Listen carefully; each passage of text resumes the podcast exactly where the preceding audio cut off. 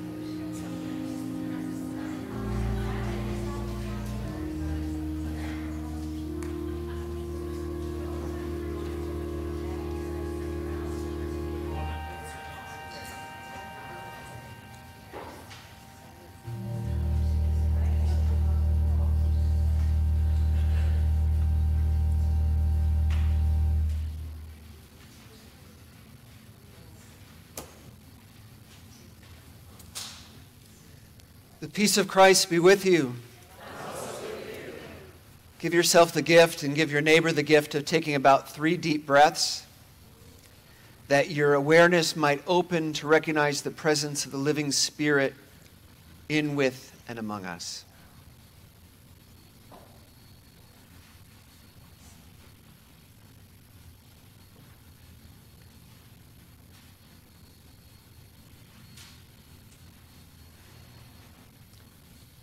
Friends, let us worship in beloved community.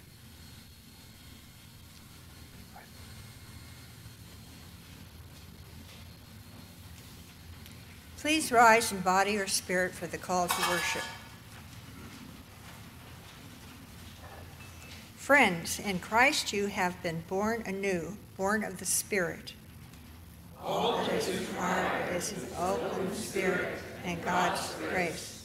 Let us be disarmed that we might encounter one who desires our well being. Come into God's presence unafraid.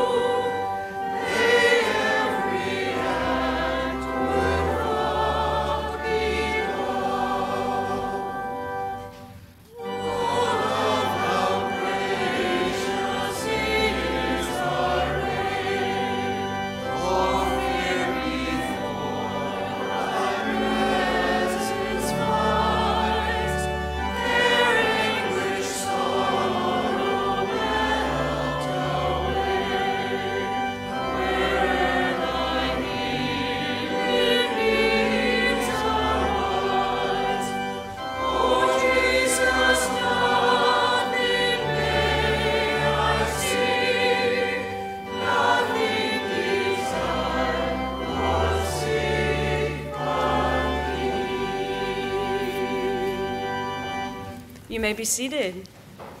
Welcome. Welcome to Westminster. It is so good to be with you this morning. If you're new with us, a special welcome to you. It is such a joy to be here with you. I do invite our newcomers, our old timers, to uh, join us after worship in Finley Hall, which is right out these doors and to the left. We have their coffee and tea and snacks, and it's a wonderful chance to get to know each other, to be in conversation with one another. Um, to that end, I invite those of you sitting here in the middle to grab that pew register during the offering time. Uh, go ahead put your name on it. It's a great way to see the names of people that are sitting near you. Um, if you're new with us, if you want to put some contact information there, we're happy to be in touch with you with more information about the church later in the week. Let's join now in our community prayer. Let us pray together. Creating one we pray for your renewing spirit. We recognize ways in which we may have fallen short in what we have done or left undone. We come seeking you that we might experience your grace, that in receiving your love, we might be molded into more compassionate and loving people. Plant in us the knowledge that you did not send Christ into the world to condemn, but to bring forth from it its divine potential. Empower us to do the same. Amen. Our prayers continue in quiet.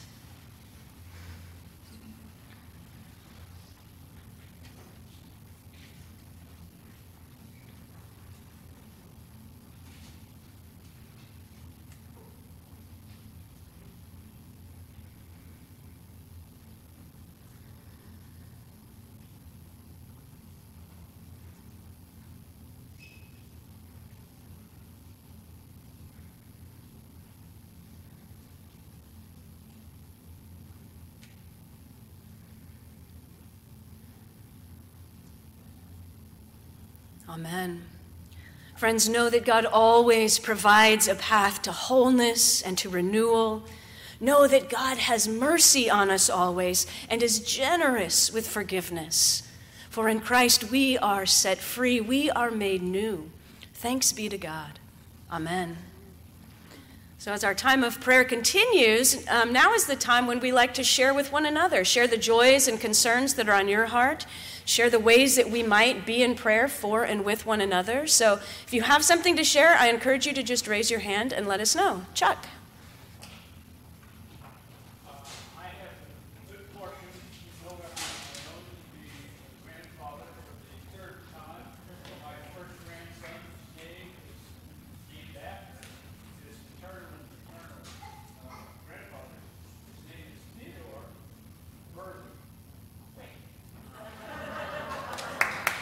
Congratulations.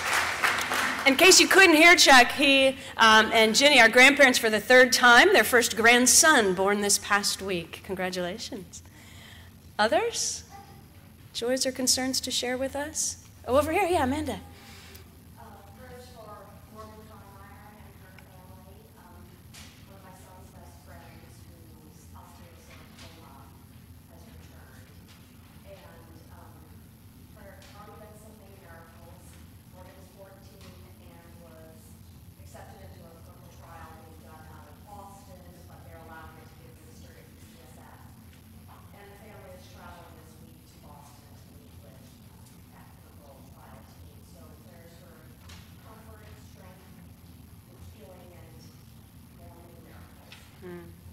So Amanda prays for Morgan, the 14 year old friend of Amanda's son, who has had a recurrence of cancer. Um, has already experienced many miracles in her young life, Amanda says, but now is um, accepted into a clinical trial in Boston. So they're traveling back to Boston to get more details about that, but it'll be administered here in San Francisco. So prayers for Morgan and her family. Others? Yeah, Carol.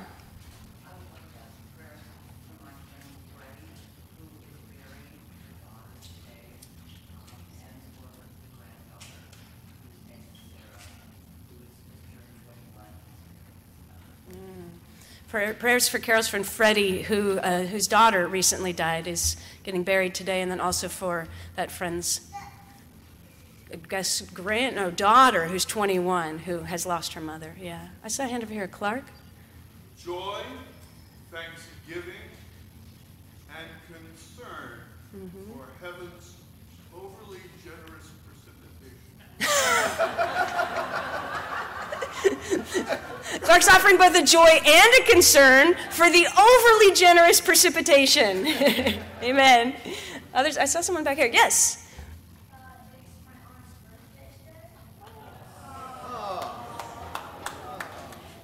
Sounds like it's Amy's birthday. Congratulations, happy birthday. And it sounds like it looks like you have family too with you, so that's wonderful. Welcome to all of you.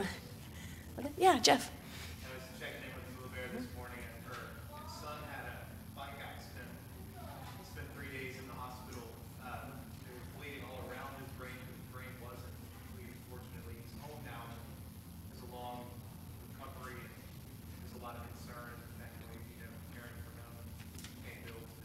Absolutely. Muhaber, our beloved nursery attendant, her son, his 20s, is that about? Yeah, her adult son um, had a head injury this week uh, in a bike accident, was in the hospital for a couple days, is now home, um, but has a decent road to recovery ahead of him. So prayers for Muhaber and her son. Yeah, Carol.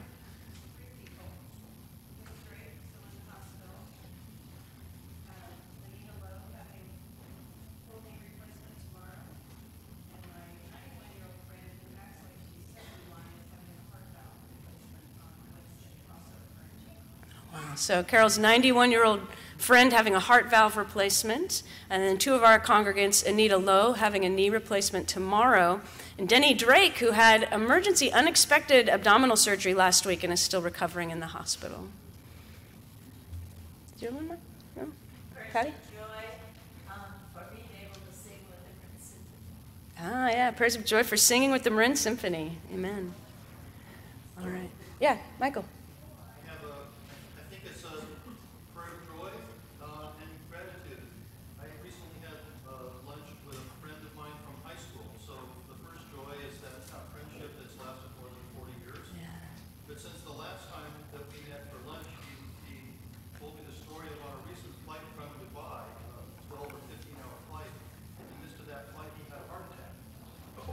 started popping aspirin, and by the time they got overland, they, he got to the hospital, got two stents, and, and he's fine now.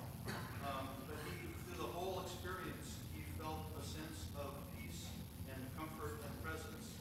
So I have uh, gratitude that he's okay, and his name is Steve, and uh, uh, gratitude for that presence in our lives.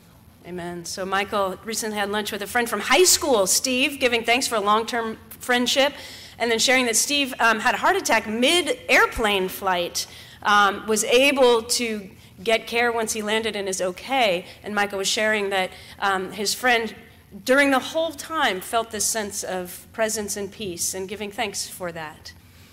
All right, that's a lot to hold in our hearts, and I know there are many that are unspoken as well. So. Let's have a couple moments of quiet, and then we'll pray the Lord's Prayer together. So let us be in prayer.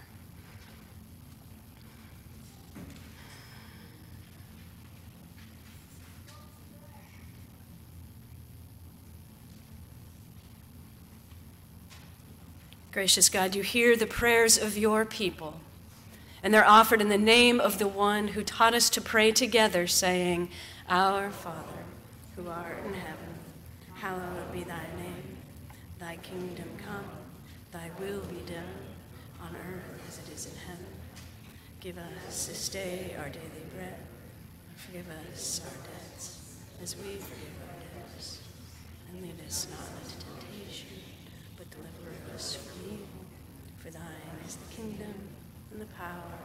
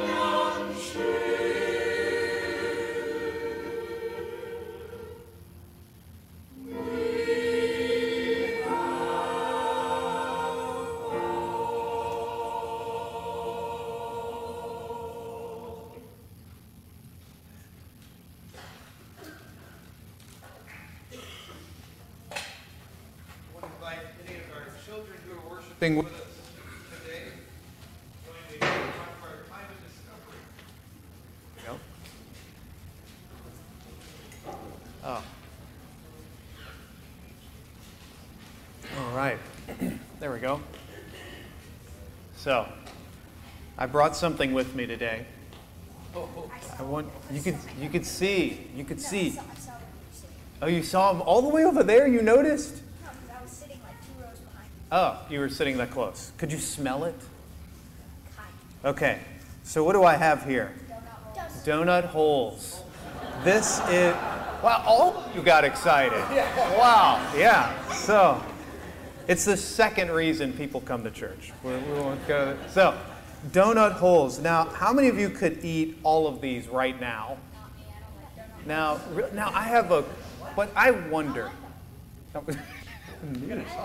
he said he only wants salad, just lettuce. So, I I wonder, how exciting is it to eat a donut hole? Is it just is it really good? Is it the best? Like I eat them, all, but I wonder, what if you ate? What if that's all you ever ate was donut holes? You ate donuts for breakfast. lunch. You have the perfect expression because you just think, what? What if you had donuts for breakfast, lunch, and dinner? Would it still be exciting? No, it wouldn't be exciting anymore. And so sometimes, is it po- I guess you would. so it's you might choke on eating too many donuts. It's true. It's, it's so it could be dangerous to eat too many donuts.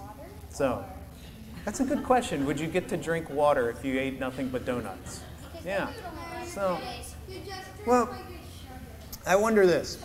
So I'm not going to let you have these, but I bet if you're if you're good boys and girls, you'll get to have one after uh, Sacred Stories or Kids Things later today. When you ask your parents, I'm sure you can get one then. Uh, and it's exciting. We give up certain things and we let go of certain things, and it becomes more exciting. And right now, between the days of Ash Wednesday and a day you're, you've heard of, like Easter, a lot of the people in this room have decided to give up certain things. In our house, my children, they gave up chocolate, so they don't eat chocolate for 40 some days. Some of you look, wow. And it's hard, but guess how exciting it is when you finally get it? There are a lot, I noticed on our calendar, we have a lot of things on our calendar. We have a lot to do sometimes. We have a lot of schoolwork, a lot of activities. And sometimes it's good to just let go of things. And I wonder what kinds of things you might let go. Now, unusually today, the surprise today is that we're going to use some things we don't normally use. So, some of you are going to get to use some instruments today. Some of our middle and high schoolers are going to get to use a power saw today. Uh, so, we get to use lots of different things. Someday you'll get to, okay? Promise. So, let's go see what kind of unusual things we might give up or we might get to uh, play with today or not play with safely, uh, use safely, use safely. So those who are, uh, can I have our pre-K, have our sacred stories and our third to fifth grade person? There we go.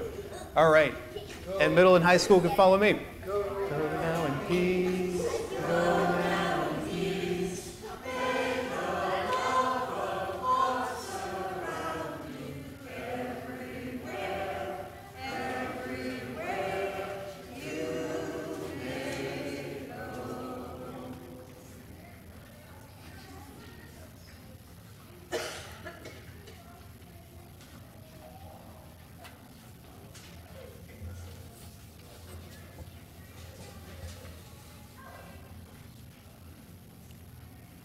Today's uh, reading is from the Gospel of John, chapter 3, verses 1 through 17.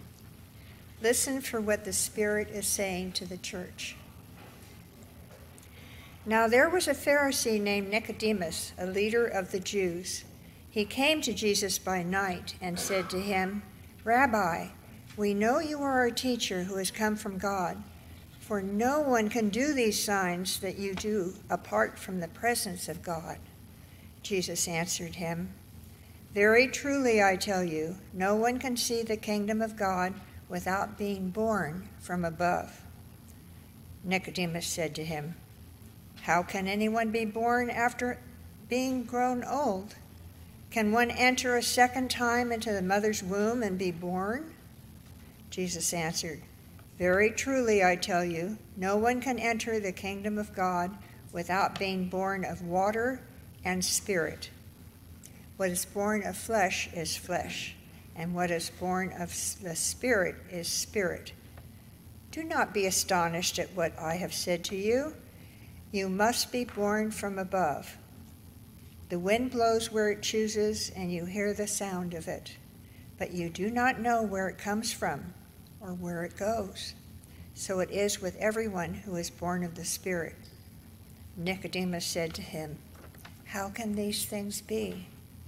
Jesus answered him, Are you a teacher of Israel, and yet you do not understand these things? Very truly I tell you, we speak of what we know and testify to what we have seen, yet you do not receive our testimony. If I had told you about earthly things and you do not believe, how can you believe if I tell you about heavenly things? No, one has ascended into heaven except the one who descended from heaven, the Son of Man. And just as Moses lifted up the serpent in the wilderness, so must the Son of Man be lifted up, that whomever believes in him may have eternal life. For God so loved the world that he gave his only Son that, so that everyone who believes in him may not perish but have eternal life. Indeed, God did not send the Son into the world to condemn the world, but in order that the world might be saved through him. This is holy wisdom, holy word. Thanks be to God.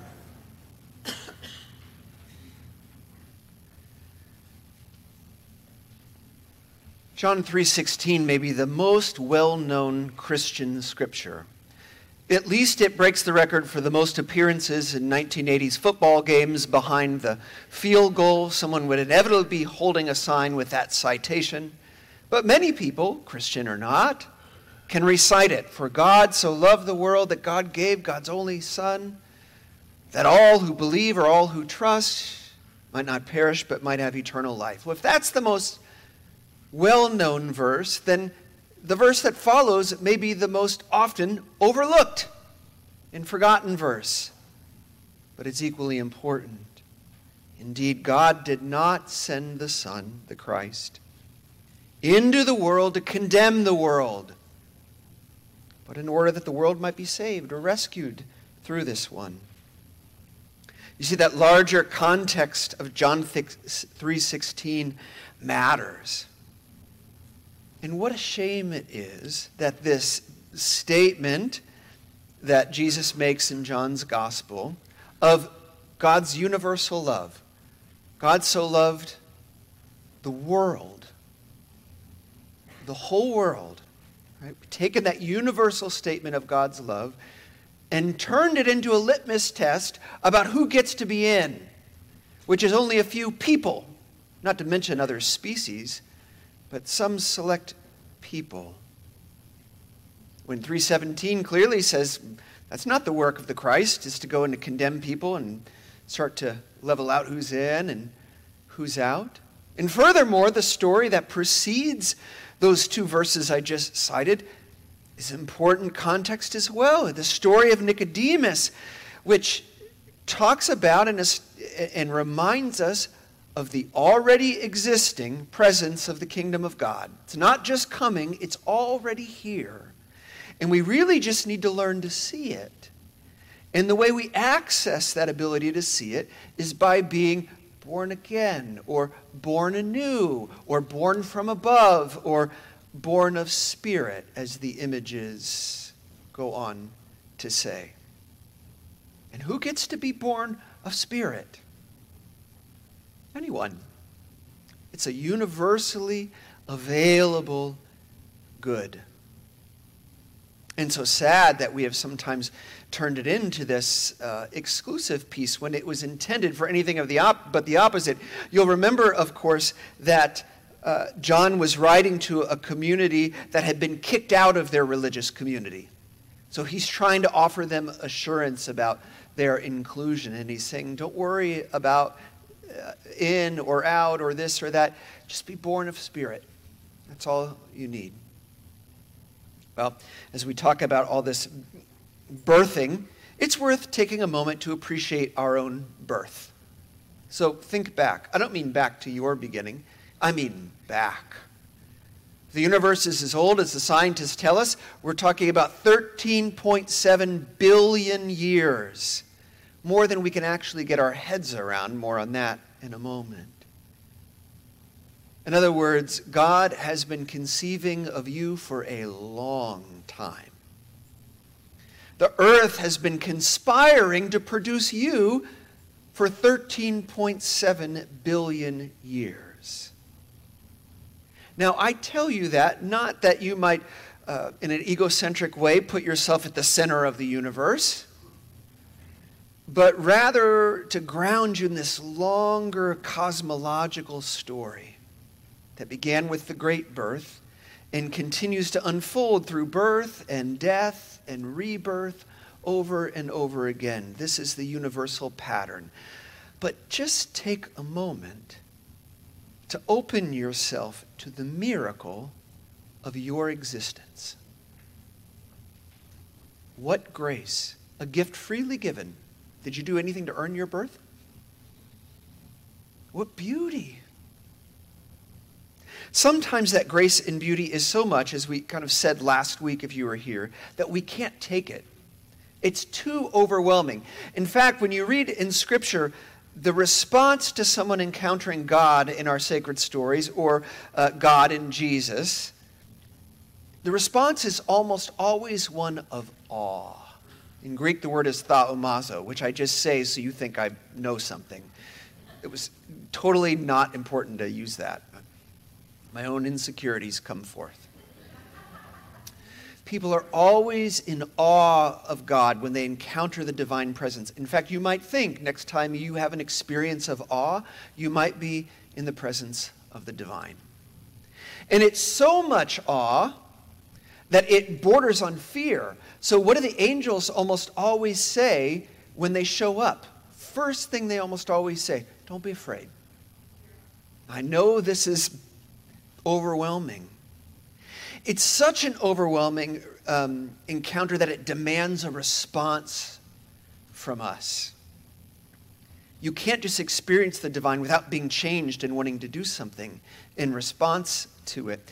Uh, a colleague of mine shares about how his predecessor has a refrain. He used it in a particular sermon, but I think he must have used it a lot.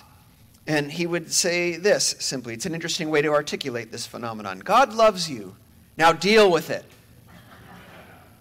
The first part of that is the part we tend to get wrapped up in, and we say it so much. Well, I hope we've said it so much that, it, that it's actually lost its meaning. God loves me. Okay, yeah, God loves me. God loves me. Yeah, okay. But, you know, what, so what? That's why I love that second sentence. Now deal with it. Which says if you can open your heart big enough to accept that truth of the universe conspiring for our birth, of God accepting you, then you have to do something in response to that. It'll move you into a new way of being. Now, the typical way we respond, which is not a bad way, by the way, is to want to uh, respond in service, to give something back. It's the right impulse. We should be applauded for it when we nurture that. And we'll say more about it in a little bit. It's interesting. Um, service works for us because it plays into our comfort zone of productivity in this culture, right? The way you respond to something good is I'm going to make some things. Now, it's good to make some things for some others. That's a laudable thing. But it's interesting to notice that that's where we turn because service also uh, doesn't upset the apple cart. Right? It just plays into the system we have and tries to sprinkle a little goodness in it. It doesn't tend to ask a whole lot of questions. Plays into our productivity, into our desire to kind of get along. It doesn't do, for example, what, what, what justice does. Because justice isn't productive. In fact, justice work is necessarily counterproductive. Because it says, wait a minute, wait a minute, about something that is going on. And we don't want to play into this. We want to shift directions and look over here.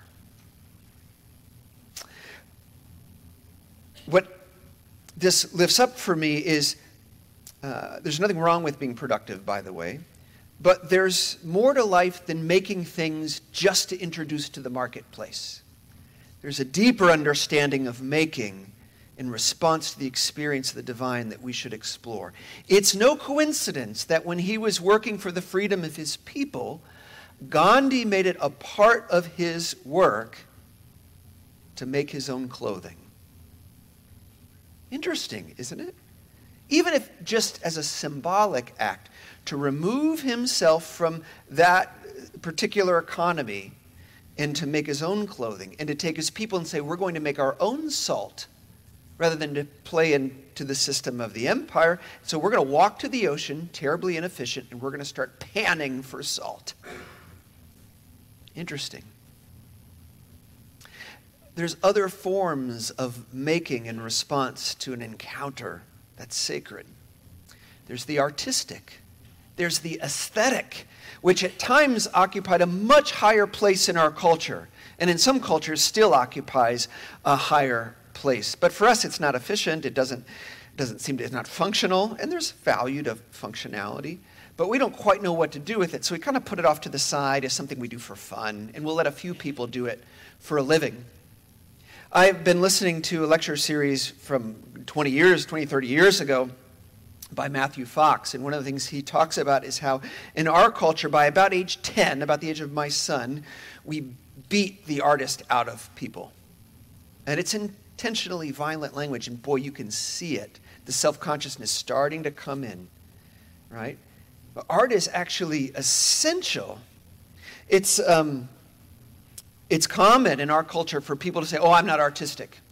Oh, I, I'm not an artist. That would be unheard of to most of humans throughout most of human history. Except they probably didn't have the, the separate category of art. It was just life. What do you do in response to the miracle of your existence? Of course, you dance. What do you do in response to the miracle of existence? Of course, you sing. You write poetry. You paint. You sculpt. I mean, look at all the hieroglyphics used right up that hill. Right? And yet we've decided to pull ourselves out of that, uh, some kind of discomfort. I said in the first service how much I talk, and Bethany scolds me lovingly, as does Ruthie lovingly, when I joke about how I can't sing. Shame on me for saying that. Everybody can sing. Everybody can sing. John Bell, famous hymn writer, Scott, Scottish hymn writer, goes around and, and leads workshops. I've seen him take a room like this um, and in, in five minutes has them singing three part harmonies. It feels like magic, but he just pulls out what's already in there. And he says, in his whole life, he's met maybe enough people to fit on part of one hand who are actually tone deaf. But you go around the next time you're in a group and ask people who can sing, and almost all of them will say, Oh, I can't sing.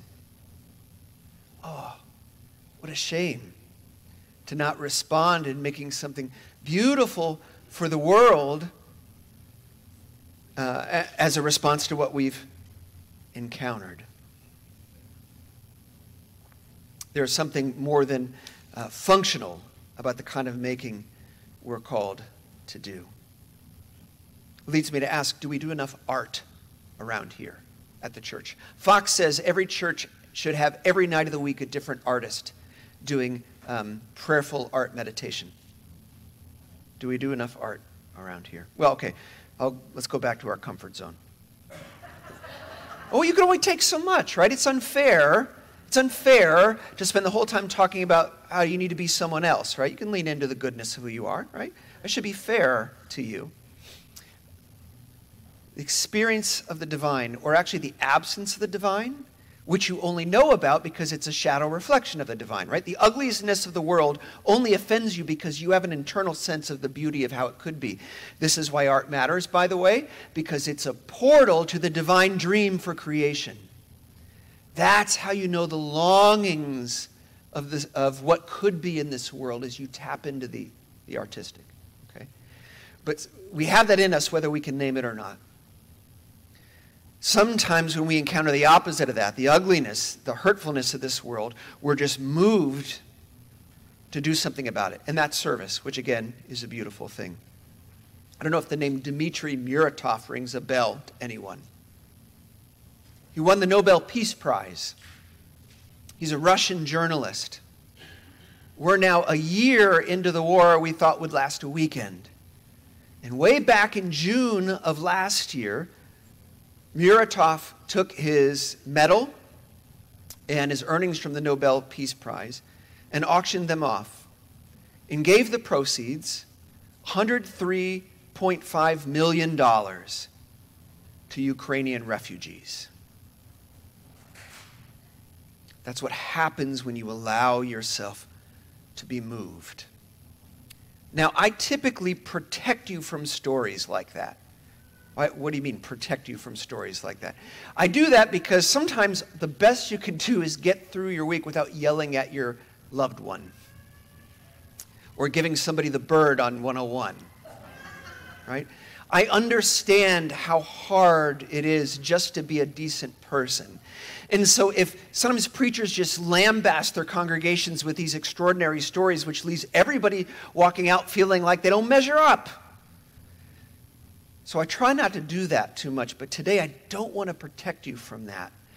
Because today is about being born of spirit and learning to see in a new way. That's what the stories are about. You'll see totally differently when you open yourself to spirit.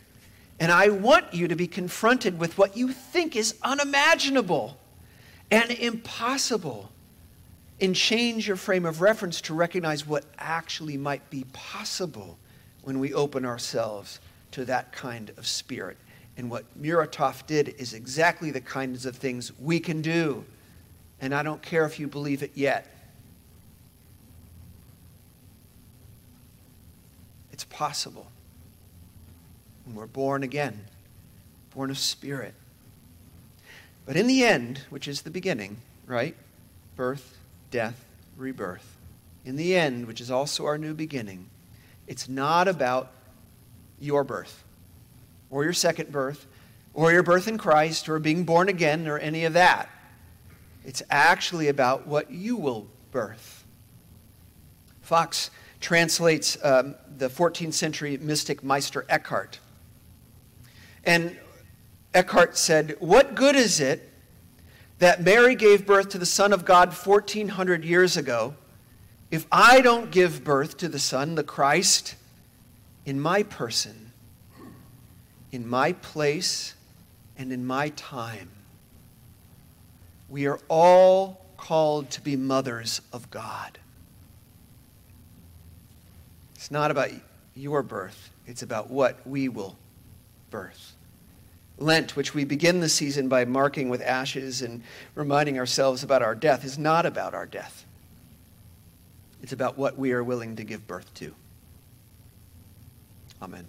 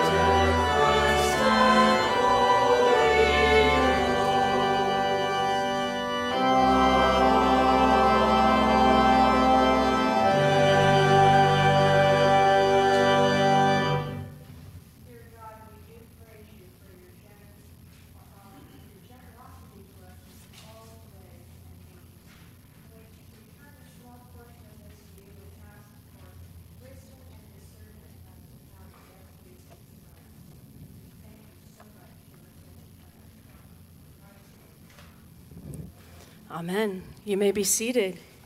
As we prepare to come to the Lord's table, we're reminded that all are welcome, all are invited to come to this table. When it's time, uh, the ushers will guide you down the center aisle. Take a piece of bread from the plate or a gluten free cracker from the center plate. Dip it lightly in the cup, and then you can return to your seats by the side aisle. If it's uh, not comfortable for you to come forward, um, Chuck Quick is going to be a rover, so he can come to you. Just uh, flag him down. Rob and I will be here at the front for a time of additional prayer if you would desire that. And then we do like to sing while we receive communion, so there are a couple hymns listed in your bulletin. You're welcome to join in the song. Now, Jesus reminds us, invites us to come to the table in peace. So I invite you, as you are comfortable, to stand and share the peace of Christ with one another. Peace of Christ be with you.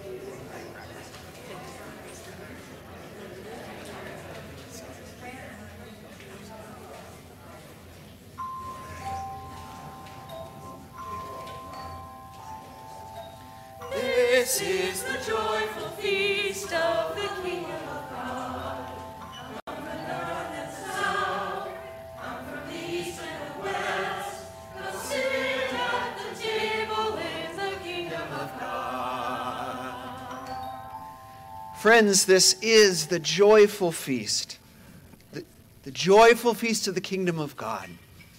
You may be seated. They will indeed come from north and south and east and west to sit together at table, where they'll be reminded that God so loves the world. God so loves the world that God gives of God's self that we might never forget it. And we come to this table to be reminded of it. And in our presence, remind one another of the sacred presence here. So come, all is ready for you. Will you join with me? God be with you. Lift up your hearts. Let us give thanks to God Let us pray. Loving God, out of chaos, you called into life all that is good. Your heart, your hope, your love poured into those created in your image showering humanity with peace and mercy, you began to teach us all we needed in order to live in hope and in joy with you. Even when we turned away from you, you continued to speak of your promises, sending the prophets and sending your Son, Jesus Christ, to share your faith in us.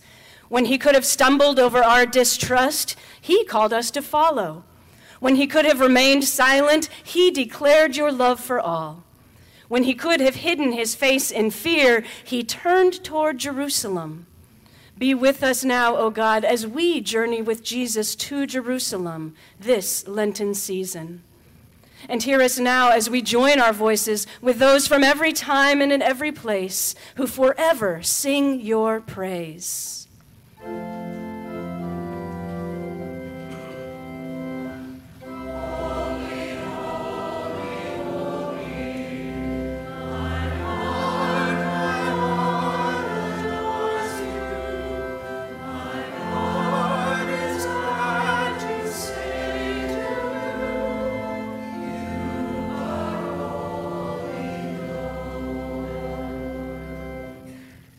Friends, in the night of his arrest, Jesus did something beautiful. He took bread, and after giving thanks, he blessed it and broke it. And he gave it to his disciples and said, Take, eat. This is my body, which is for you. Do this in remembrance of me. In the same way, after supper, he took the cup and he said, This is the cup of the new covenant, which is sealed in my blood. It is poured out for you and for many for the forgiveness of sins. Do this as often as you drink of it, he said, remembering me. This is the feast of God for the people of God. Come, for all things are now ready.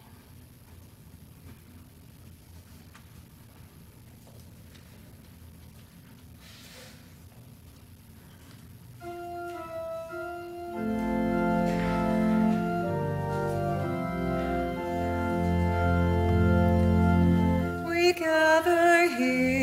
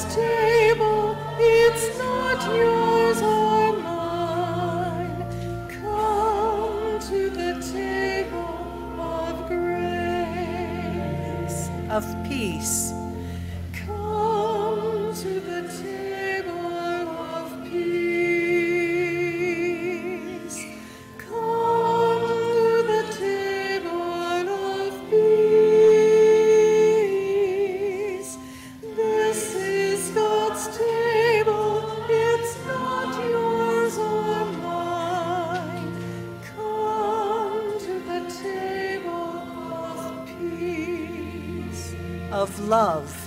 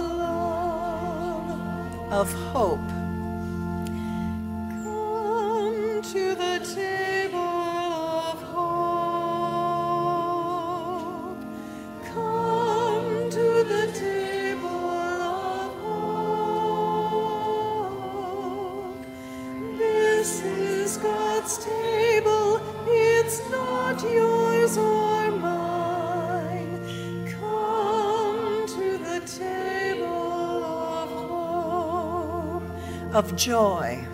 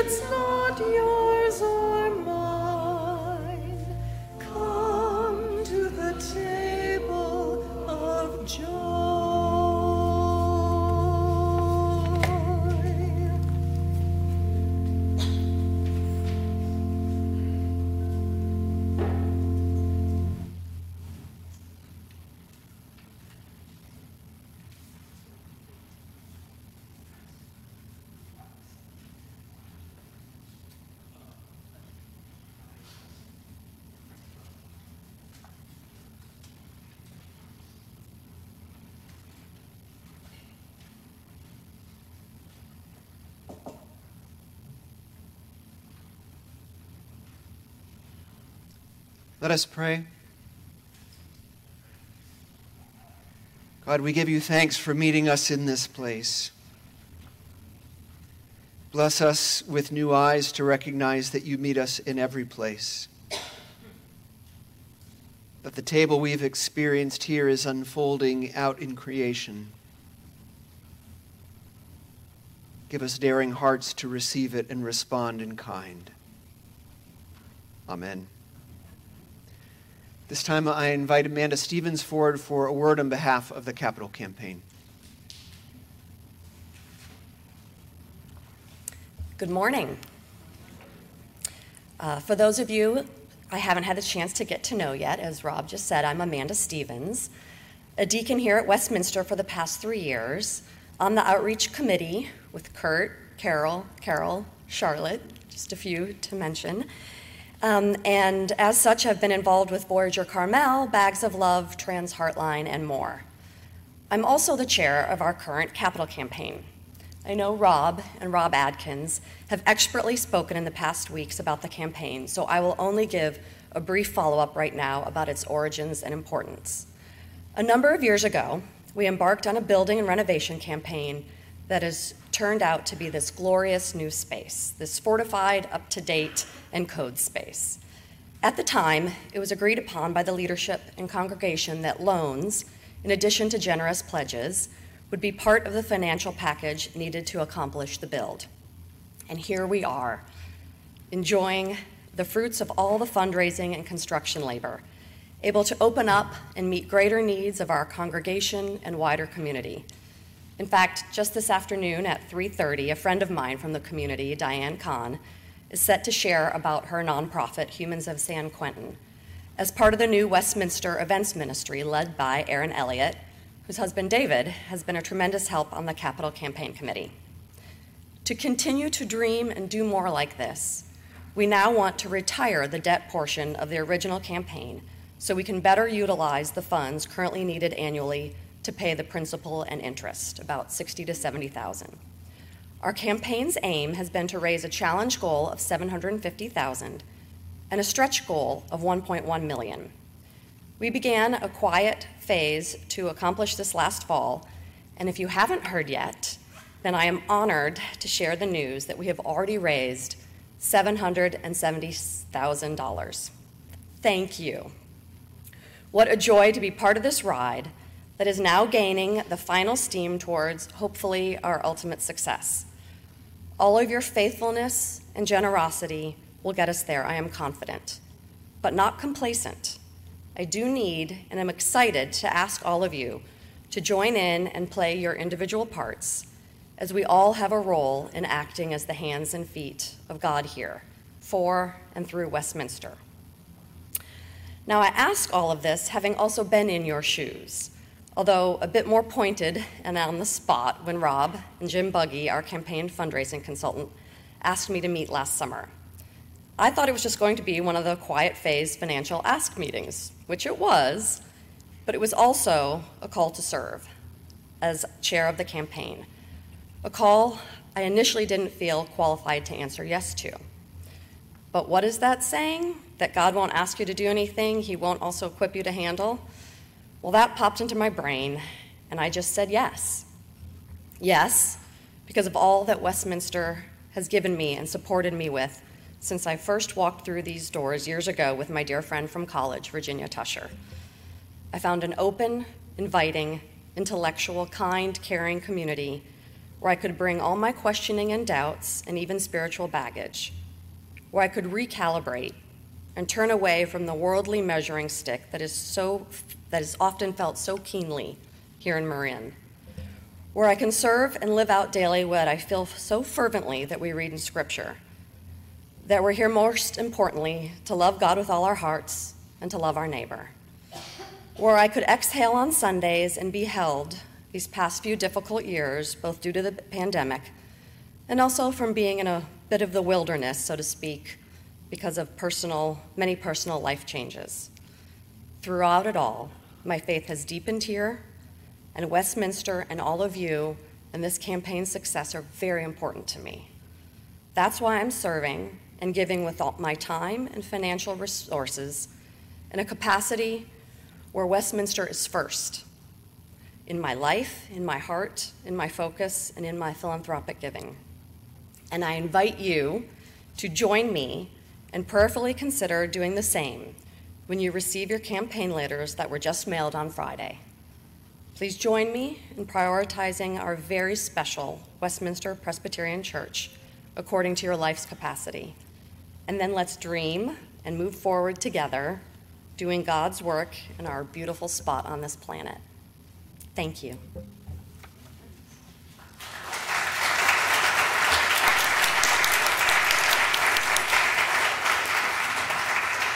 Thank you, Amanda. And now, standing or sitting, let's join together in our closing hymn, 833.